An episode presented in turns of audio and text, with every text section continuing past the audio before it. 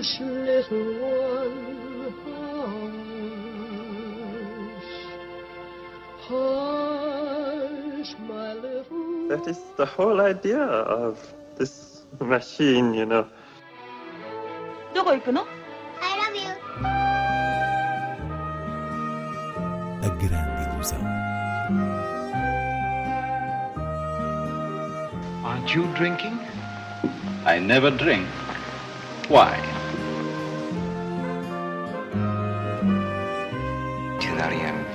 Hiroshima. J'ai tout vu. Tout.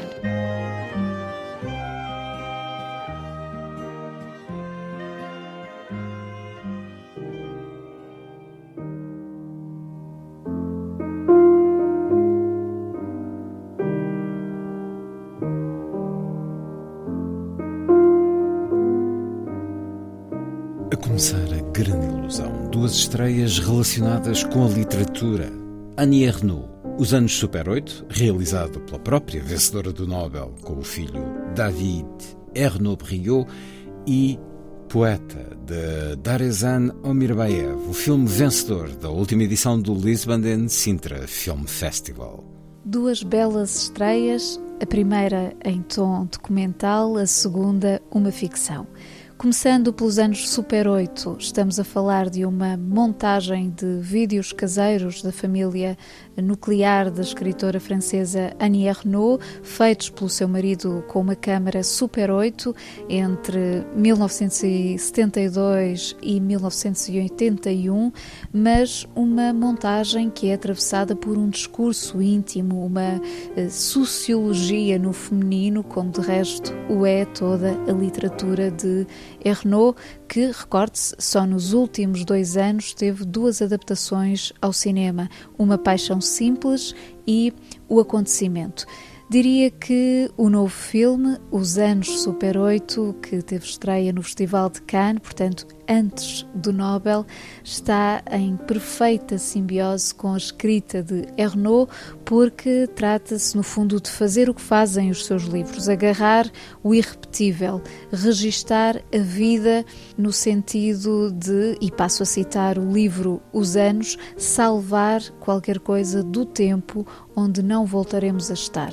Penso que esta ideia é a chave para se perceber a natureza do exercício permanente uh, desta autora que, no seu desejo de escrita autobiográfica, nos coloca diante uh, de registros caseiros, imagens mudas que ela cobre de palavras, ou seja, com um texto lido em off pela própria, que condensa a narrativa pessoal e política de um tempo entre natais, aniversários, viagens, incluindo uma a Portugal em 1981, sempre fazendo a crónica dos sentimentos da mulher que vemos em algumas imagens, ela própria, e de uma absoluta necessidade de escrever. Será por isso uma primorosa janela para aqueles que já se apaixonaram por Annie Ernaux, mas também para quem ainda a vai descobrir.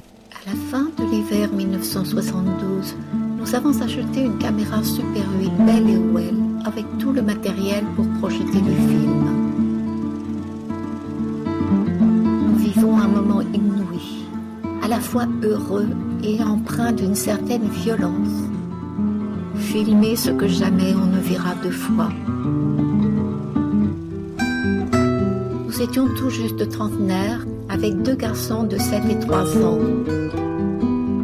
Ma mère vivait avec nous. Son dévouement auprès des enfants me libère. Quand je n'ai pas cours, j'écris en secret parce qu'il m'est impossible d'en parler à mon mari, encore moins à ma mère.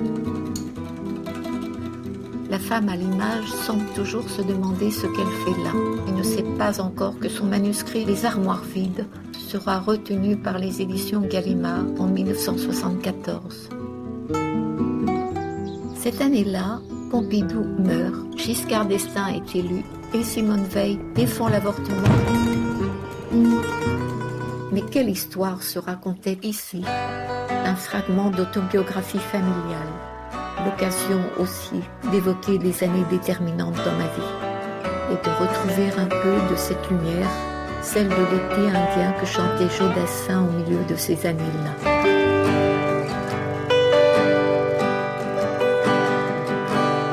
Por sua vez, poeta de Darzan Omirbaev leva-nos até ao Cazaquistão dos dias de hoje, onde precisamente a poesia tem dificuldade em resistir no panorama moderno, eh, repleto de outros estímulos que não eh, a contemplação de qualquer individualidade artística.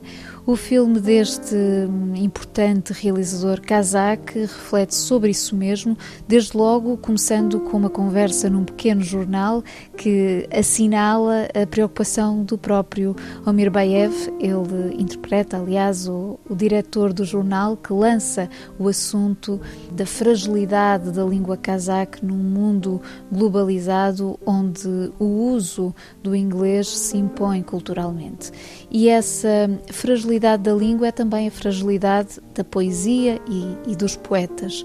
Ora, entre os colegas na sala há um poeta silencioso que é o herói discreto desta história, um homem que vamos seguir num certo cotidiano eh, e que estabelece um paralelismo histórico com outro poeta casaco do século XIX que foi executado pelas autoridades quando se recusou a escrever louvores ao seu governante.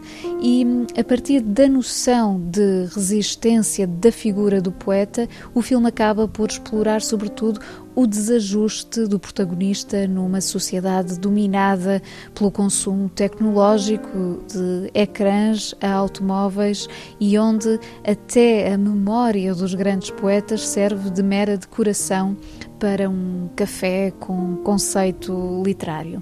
O que me parece particularmente delicioso neste poeta é de facto o modo como evita o retrato sisudo e observa o protagonista como uma espécie de senhor Hulot em Playtime, alguém que hum, assume a beleza melancólica eh, da solidão, neste caso artística, em tempos de alta tecnologia e ignorância cultural. алдымен сөз содан кейін барлығы солай еді хақ тәңірдің жарлығы. Сөзден ғана пана тапқан жүрегі аянышты ақындардың тағдыры. Алдымен сөз. Содан кейін елеңдеп әріптерден құралатын әлемде жұлым жұлым дәптеріне ғаламның көз жасы боп тамшылайды өлеңдер.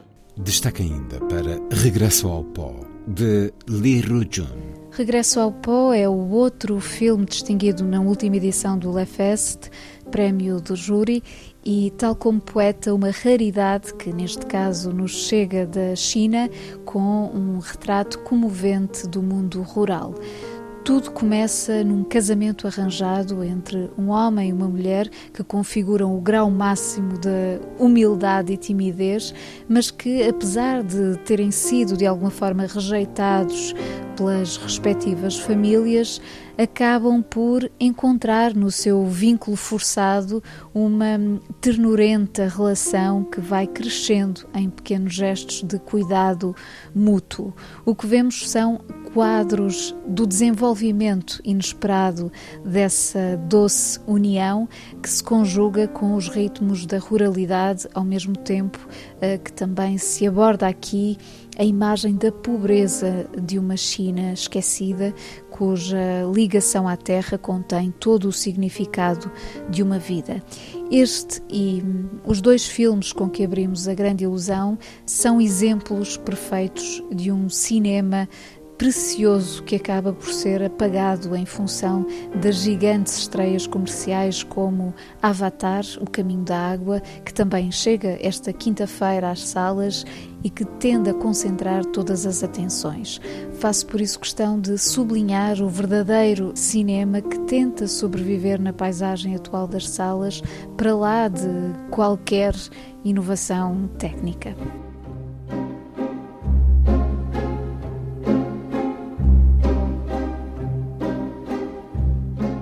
Com a aproximação do Natal, vamos a sugestões de presentes cinéfilos. Começo por destacar a caixa de DVDs Mundo de Wong Kar Wai, uma belíssima edição da Leopardo Filmes, com cópias restauradas de sete filmes.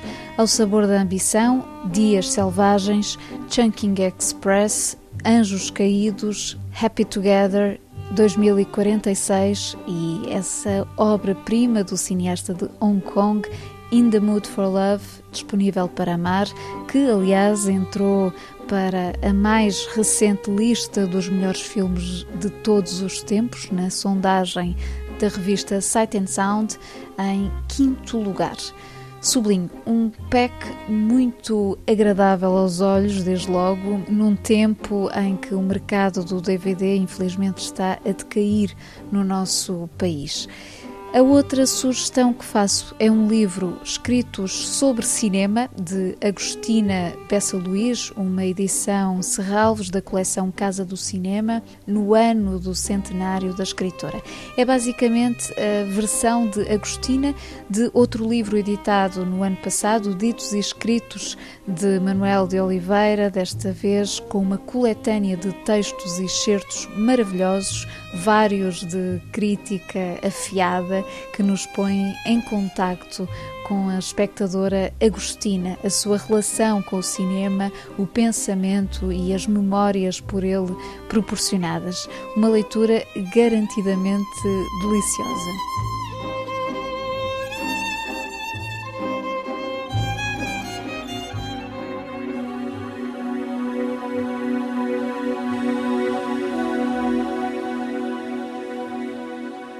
Hoje terminamos com uma homenagem ao compositor Angelo Badalamenti, falecido no último domingo, aos 85 anos. Badalamenti será sobretudo lembrado pela vigorosa parceria criativa com David Lynch, que eh, se espalhou por vários dos seus filmes, com especial destaque para a série Twin Peaks, que é certamente o pico da sua celebridade. É daqueles casos em que a obra de um realizador parece indissociável da sonoridade de um certo compositor. Para variar, homenageamos Badalamenti com o tema Mysteries of Love, da banda sonora de Veludo Azul, interpretado por Julie Cruz, que também nos deixou este ano.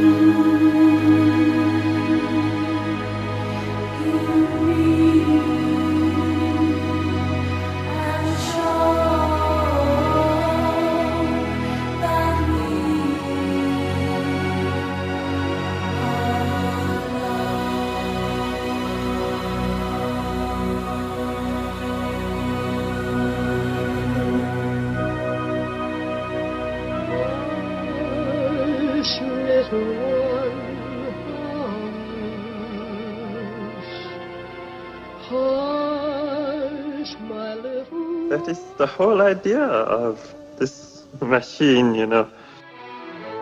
どこ行くの I love you. A grande ilusão.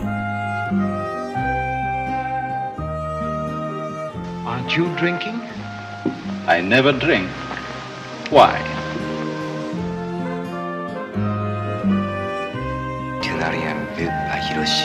J'ai tout vu.